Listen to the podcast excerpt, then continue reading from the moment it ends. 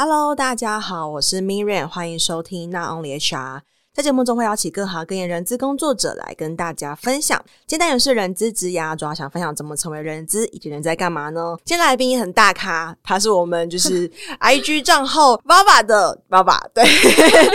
在节目中我会称呼他为 Vava。那我们先邀请 Vava 跟大家分享一下你的学经历背景。Hello，大家好，我是 HR Vava。那我目前经营，嗯，我的 IG 自媒体是 HR Vava 说。我大学的时候就读中原大学心理系，那目前任职于科技业担任人资，大约有六年左右的工作经验。那现在呢，其实除了上班以外，我同时也在中山人管在职进修研究所。那我这边一定要再大力推荐一下，如果大家有进修的计划，真的拍胸脯保证，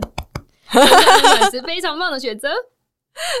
非常感谢爸爸。那我蛮好奇，因为你现在是在科技业做 HR，那你整个因为你是心理系毕业的嘛，嗯、所以你是心理系一毕业就从事人资这个领域吗？嗯，对，我第一份工作就是从事 HR。哦，那你这六年当中你做过的 function 有包含哪一些？可以跟我们分享一下吗？其实我目前的话，算是每个领域都有接触过，就有点像八爪章鱼。那我其实我第一份工作主要就是负责招募。那那时候其实我觉得我的主管还蛮大颗的，因为我是新鲜人嘛。那其实我一进去的时候，我的负责我的职位的同事他就要转调到台南厂。那基本上就是我原本负呃新组的厂区，他就全权交接给我负责。那其实也是从那一份工作开始建立自己对于招募的认知。后来呢，就转职到 IC 的设计公司，主要负责员工关系跟福委会的部分。那其实也是在这份工作打开了对于人资功能的全新面貌，因为要负责年度的活动筹办，比方说登山旅游、家庭日、尾牙等等，就真的蛮好玩的。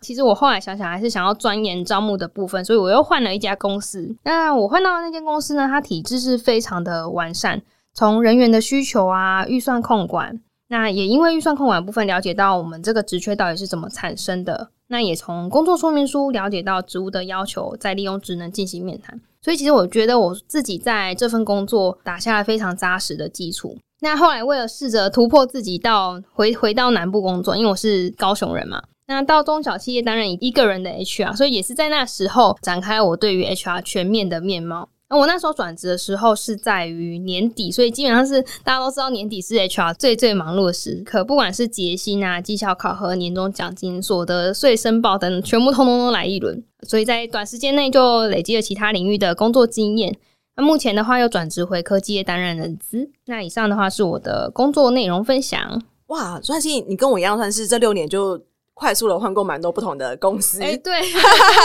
换工作最常被问到问题就是说，你为什么每一份工作都待的没有很长，嗯，但我觉得其实我自己对于每一份工作的离职的理由都可以讲的蛮蛮清楚的，嗯，我觉得其实只要有累积，有东西可以带走，就是很棒的一件事情，嗯，嗯，那我蛮好奇，因为刚才提到说你是中原心理系，然后你一毕业之后就选择 HR 这个工作，这个这个选择是有出自于什么原因吗？还是你其实一开始在可能想要进入到 HR 的时候，你就打算透过心理系这个管道路径进入到 HR 领域？嗯诶、欸，其实这是误打误撞哎，必须这样说。读心理系，因为我高中其实是念二类的。那大家都知道，二类其实是自然组。那我的同学大部分都是当工程师啊等等。那后来我也不知道怎么搞的，就是填志愿填到心理系去，所以大学就读心理系。那其实我读心理系的时候也不太清楚自己未来要做什么，是到大三的时候。有修关于工商心理学的课程，那那时候才知道，哎、原来这个世界上竟然还有人资这样子的工作职务。所以，其实，在那也是在那时候，心里是种下一颗小小的种子，可是也没有特别对人资有太大的兴趣或感感触。但是后来在大四的时候，有一个实习的学程，我们就是一定要去外面的企业实习。那刚好我选择实习单位是职业重建中心。那它这中心，它主要是帮那个身心障碍者辅导他们就业。那救服员的话，会协助媒合职缺，也会带领求职者进行职前的训练啊，跟雇主沟通、提供关怀等等。我那时候真的觉得说，这一份工作是非常非常有意义的工作，所以在实习结束的时候，中心的主任有邀请我加入他们的团队。我必须说，我真的犹豫了非常久，就是我在想说，我要不要当救服员？那当然，后来后来我就在种种考量之下，我就先。婉拒了，可是还是觉得说，哎、这份工作，嗯，好像是我喜欢的领域，可是我不想要当救服员，还有什么样其他选择？那后来我就想到，哎、欸，就服员是帮别人找工作嘛，那我倒不如转过来，我在公司工作，那帮企业找合适的人选，所以我就开始找我的人资的，开启我的人资之路了。哇，哎、欸，蛮好奇，当时如果你在就是职业重建中心那边发展的很好，那是什么原因没有？就是直接从可能实习变成 full time 这样子？因为当时实习的单位是在新北市，刚刚、哦、刚有提到，其实我是高雄的孩子嘛，所以就想说不要离家太远。结果后来我第一份工作是在新竹，好像也离家了。懂懂懂、嗯、哦，原来如此。那蛮好奇，就是你当时，所以你其实转到人之前，你就锁定从 recruit 这个面向下手吗？嗯，当时没有特别设限，但是大家其实也都知道了，你一开始要进入招募的领域，应该大部分都是从招募或教育训练开始。嗯，就是 HR 领域，其实 recruit 跟 training 会是比较好入手的。嗯嗯，了解。那你一开始就是。等于说，你的路径会是你从呃误打误撞进入到心理系，然后心理系毕业，因为实习的机会接触到救服员这个角色。那因为救服员，而你会想要进入到 HR，就是替企业端去做到招募。那你实际走到现在，包含你实际投入到 HR 的过程当中，你觉得诶，人资这个工作跟你当初的想象是一样的吗？就是跟你当初可能决定要。就是放弃救服员这个 offer，然后投入到呃 HR 领域的时候的那个想象是一致的吗？这这个问题真的是蛮有趣的，让我想起就是我在面试第一份工作的时候，就是主管问我为什么想当人资，因为你可以猜猜看我当时的回复是回什么？要赚钱什么的吧，这也是其中之一啊。但是其实大家都知道，人资赚不了钱。没有，我那时候回答，我真的是回答一个非常呃，大家可能有一些新鲜人都会回答答案，就是我说，因因为我喜欢跟人互动啊，所以对，就觉得说自己现在想起来真的有够单纯的。所以其实，在一开始进入职场，真的是受了不少伤啊。因为我觉得担任人资真的太常看到人性的黑暗面，嗯，所以奉劝各位。喜欢跟人接触的，不要当人资、就是。对，就是千万应该说不要忘记自己的初衷啊，因为也要提醒自己不要被职场的险恶浇熄自己的热热情，嗯、因为我们毕竟还是跟人相处，不是机器，人性是无法避免的部分。可是人你要当人资的话，就一定要有理性的判断能力。那尽量不要让自己被情绪影响，呃，影响你的决策，或是被他人牵着走。我觉得人资还有一点很重要的是，就是你应该要，反而应该要利用人性。哎、欸，这样讲不太好，就是应该说从人性的角度去切入，然后做一些决定，嗯、客户才会愿意买单。嗯，如同我们今天录影的时间刚好是从我们上网提问课的当天。然后我们提问课的内容就是要顺着人的脑科学，嗯，对，所以我觉得 HR 一样的意思是，当你越了解这个人的心理的结构啊、路径啊、发展啊、特征啊，我们就更容易去服务他们。嗯嗯，了解。那所以这部分其实刚提到说，可能在人性的这块跟你的想象比较不一样的话，那你如果你现在回头来看，你当时跟主管这样回答，你如果再重新回到那个 moment，你会有新的答案吗？我应该还是会回答这个答案，就是我喜欢跟人互动，可是我后面会加注补充，嗯，就是不会再像以前那么单纯了。会补充什么样子的内容？就是告诉他说，我喜欢跟人互动，那是因为我可以在这份工作中，我付出什么样子，然后得到什么样子的成果，所以我喜欢这样子的互动过程。嗯，OK，那蛮好奇，就是在这过程中，你得到了什么，是支撑你 even 看到很多的黑暗面，你会持续愿意在人资领域发展贡献的？我觉得其实就真的蛮单纯，是人跟人之间的回馈。比方说，像是我在做招募的时候，求职者给我的回馈。或是说，员工他今天有问题，然后来找，哦，他第一个想到的可能不是同事，不是主管，他是先来找 HR。那我会觉得说，嗯。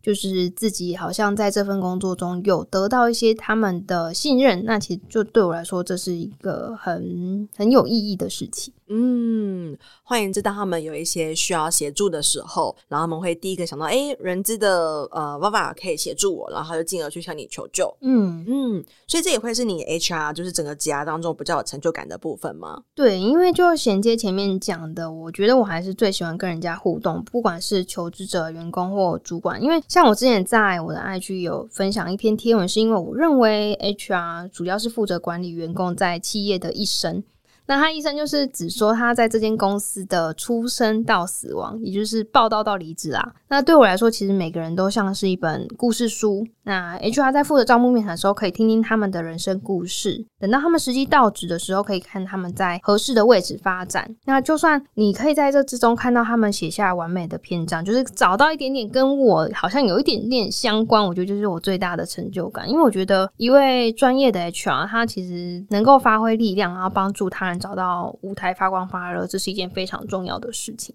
嗯，认同认同。像是我现在接的顾问有很多组织设计，对，那我们就会需要让整个组织图的每一个位置都是先把名字拿掉，单纯只看这个位置，然后当我们把职缺都设计好，都设计好了之后，再把萝卜把人名放进来。嗯，那这个过程中把人名放进来的时候，就需要去考量到说，那这个人适合吗？是否符合他在工作上他想要实现的理念吗？是否符合他想要做的工作样貌吗？所以确实，其实人资其实是有很多的专业知识是可以应用到每一个呃人员的职涯发展上的。嗯，嗯，那除了让你很有成就感的之外，蛮好就是你刚听到说有很多的黑暗面嘛，对，所以有没有哪一些是你觉得非常的棘手跟挫折，然后是不是想觉得说啊，就是哦又来了，或是哦为什么我要当人质等等之类的？嗯，我觉得最难的还是在你嗯、呃、要如何跟他人建立信任，因为人跟人的建立信任其实是需要很长一段时间，但是摧毁信任可能只需要零点五秒，或是甚至不到。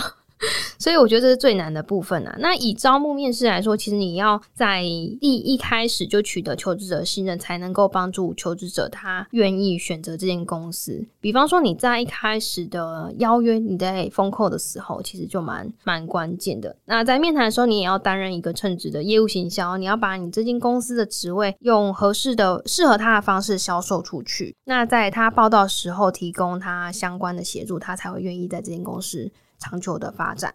嗯，理解理解。所以有没有哪一个摧毁信任是你觉得很印象深刻的？就是举例像是觉得还蛮认同是，比如说，哎、今天这个员工他从就是像我每天都会说，哎、那个某某是我出事的。出事这把是我 recruit 进来的，嗯、对，我们都会说是我出事的。然后可是他可能他出事，然后都很给他 on board，然后到后面的新人关怀等等的，我们都 take it 的很好。可是可能有时候就是会不知道为什么，就是哎，不然可能某个事件，然后就摧毁了你跟他之间的关系，真的是非常非常的。很难很难掌控，也很难预估，也很难预估。那我蛮好奇，就是有没有什么事情让你觉得特别的心累，或是那个那个事件的，就是觉得是你印象深刻，马上冒出来，是你觉得哇，就是你的人资职涯中非常黑暗、非常低潮的一个事情。怎么办？我脑中有一个非常强烈的画面，就是像其实刚刚 Miriam 讲的事情，在 HR 的工作中还蛮常发生的。就是因为 HR 其实主要负责前端的部分嘛，那他当然员工实际到时候，他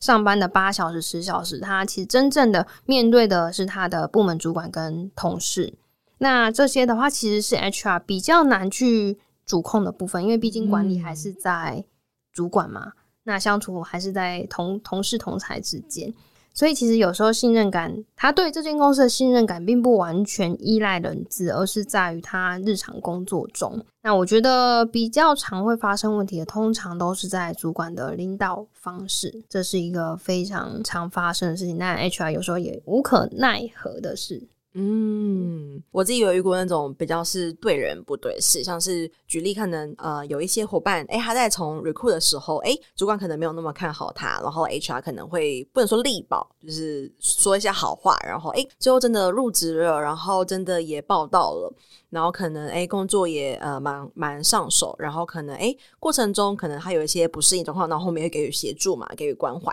可可能到最后诶这个人他可能反倒可能会觉得说，诶你你人资他可能会有一些想法，举例他可能会觉得说，诶好像听到什么样子的传言啦，觉得说，诶 HR 怎么会不给加薪或什么的，就是在我的、嗯、我在别的节目中我也很常提到这个故事，然后就会导致说，诶这个你出生的这个职员他就觉得说，哦你 HR 都是负责挡降薪，然后就从此对你。信任感破灭，对，你有没有遇到过这样子比较是对人不对公司的事情？对人不对事很多啊，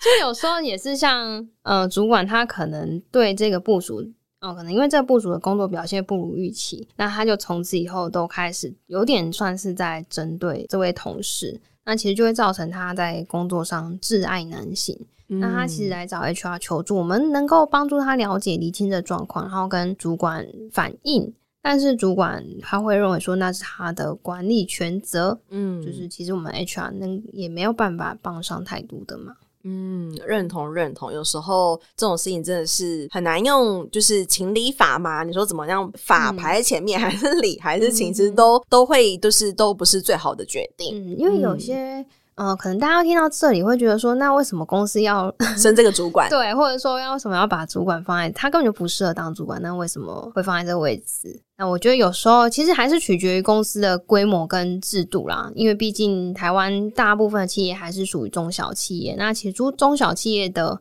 主管大多取决于大老板的决策。对，讲的比较保守，没关系，大家大家有 get 到就好了。好，那我蛮好，就是因为你自己其实你现在也在进修人资的相关的硕士，然后你现在也在公司里面，前阵子有看爸爸的 IG 台变成人资的小主管。那相同的，你现在也有在经营的自媒体，嗯，那蛮好奇，针对未来的三年，你对于你的整个职涯，你有什么样子的规划或是计划呢？当然，第一个一定就是希望说自己可以准时读完研究所毕业啦。那其实如果说有追踪我的粉丝，应该要知道，其实我在两年前就已经开始修学分了。所以我想准时毕业，我要先立下这个 flag。我希望我可以准时毕业。如果到时候可能呃有课业的压力比较大，也会影响产文的部分，请大家多多见谅。那再来是因为我当时会选择在职进修的原因，是因为自己希望可以多了解理论的基础，然后应用在职场中，提升自己的话语权。那因为刚刚 Miriam 也有提到，说我今年还蛮感谢主管的赏识，然后升上了一个小主管的职位，所以我希望自己在未来三年可以持续的训练自己的领导才能啊，然后了解自己的业务，然后跟团队的业务。因为我后来发现说，当呃主管的角色其实。你做一个人的事情，跟你负责管理三四个人的事情是非常大的不同，所以我觉得自己在这部分应该也要多多的训练。嗯，理解理解，一定可以准时毕业的啦，因为我自己是没有念学分班，都准时毕业了。然后那个长文的部分，对我自己 我印象我印象很深刻，因为我要考多艺的时候吧，就是因为我们毕业多有一个门槛嘛，嗯嗯，然后考多益的时候，那两个礼拜是没有发现动，也没有怕发贴文的。对，就是完全是停摆，嗯、完全归零。所以我觉得好处是，你可以看出你的铁粉在哪里。如果是铁粉，他就来拎你说：“你以为你怎么了？” 对，最近还好吗？对，就是哎、欸，怎么都没有发文？对，这时候就会铁粉就会冒出来。嗯、对，然后我印象很深刻是，是我那时候准备要论文要已经收尾，就是可能资料都收完，再做分析，最后可能都已经写到第五章管理意涵的时候，然后说我刚怀孕。嗯嗯，刚怀孕的前几，就是前。几周前个礼拜，你觉得很像那个 forever 都睡不好的人，嗯、就是一上班就会这样，嗯，对，然后就是回到家、回到公司也是，嗯、然后每有时候 meeting 都会不小心睡过头，就是可能跟老师约晚上九点 meeting，可是我就是一到家，我可能八点就睡着了。对，所以就是对我觉得，然后自媒体更不用说，你这就是完全是摆在旁边，就摆在最后一个顺位。对，所以其实可以的啦。我相信大家都很，我也是，大家都很理解我这样子，所以大家都 一定可以可以理解你的状况。好，所以我觉得今天其实很棒的是，就是听到爸爸他其实对于自己可能呃，他分享了他从每一个职涯他的选择，然后他的 function，以及他自己可能在 HR 领域，他觉得哎哪一些是给他有点有点有点 shock 的。然后我觉得也是，其实我自己相信。很多初入 HR 领域的人，甚至是会踏进去这个领域，都是因为喜欢跟人接触。对，但我觉得很棒的是，他始终在这条路上没有放弃。那最后呢，我想要请爸爸，你可以给就是未来想要进入人资领域的人一些建议吗？好的，首先呢，请大家一定要深思熟虑，再 决定要不要加入人资领域。好啊，开玩笑的，就是其实我要建议大家，如果说你对人资有兴趣的话，你千万不要排斥任何学习的可能，因为你不会知道说你今天学的东西，在你未来会给你什么样子的帮助。像我自己在出社会的前几年，其实都是从工作中学习。那当然上班的时候一定会很认真嘛，就是抄笔记啊，然后问同事。可是下班之后，我就不会再想工作任何事情，然后就追剧啊，然后耍废，假日也是跟朋友出去玩。后来发现，嗯，这样学好像不太够，因为你不知道说你接下来工作会面临什么样子的挑战，尤其人资其实很多事情是你永远想象不到会发生的，所以后来才开始去上课，然后选择进修。所以呢，因为你不知道什么时候机会什么时候会来，所以把自己准备好，抓住机会，好好表现。蛮认同的，因为像我自己，我是我是先出生，我是先当财务，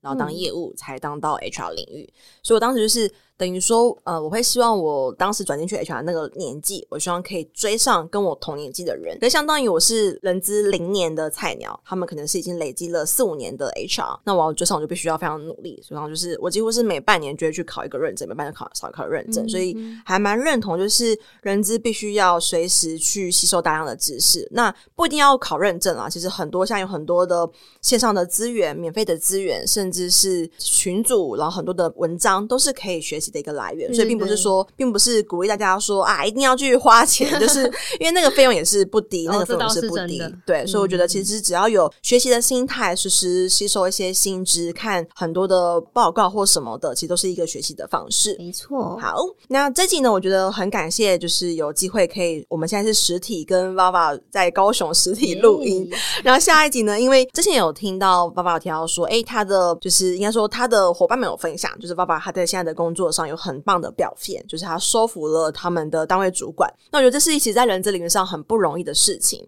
因为呃，在公司里面，人资的话语权其实是很难被呃萌芽的。对，就是你可能你会一直有一个种子，可是佛爷都种不起来，都一直死掉。对，所以我觉得只要有萌芽，它都是非常非常值得分享的事情。那下一集呢，我们会邀请爸爸跟我们分享更多，他是如何说服他的单位主管。那我们下期见喽，拜拜，拜拜。没错，到了我们的工商时间，想跟大家分享，我在去年开了一堂线上课程，叫做《成为抢手的人资招募必修的招募漏斗数据思维》。那这中间其实，呃，我萃取了蛮多我过去在做招募很成功的一些原因，其中的一点就是从招募漏斗里面去找出一些魔鬼，因为往往细节都藏在魔鬼都 藏在细节里。OK，所以想跟大家分享这堂课，目前已经有大概将近一百五十位左右的学员加入，那也欢迎大家可以加入课程。然后，如果对课程有更多的兴趣的话，可以在我们的节目资讯栏找到链接，可以点进去做进一步的了解哦。拜拜。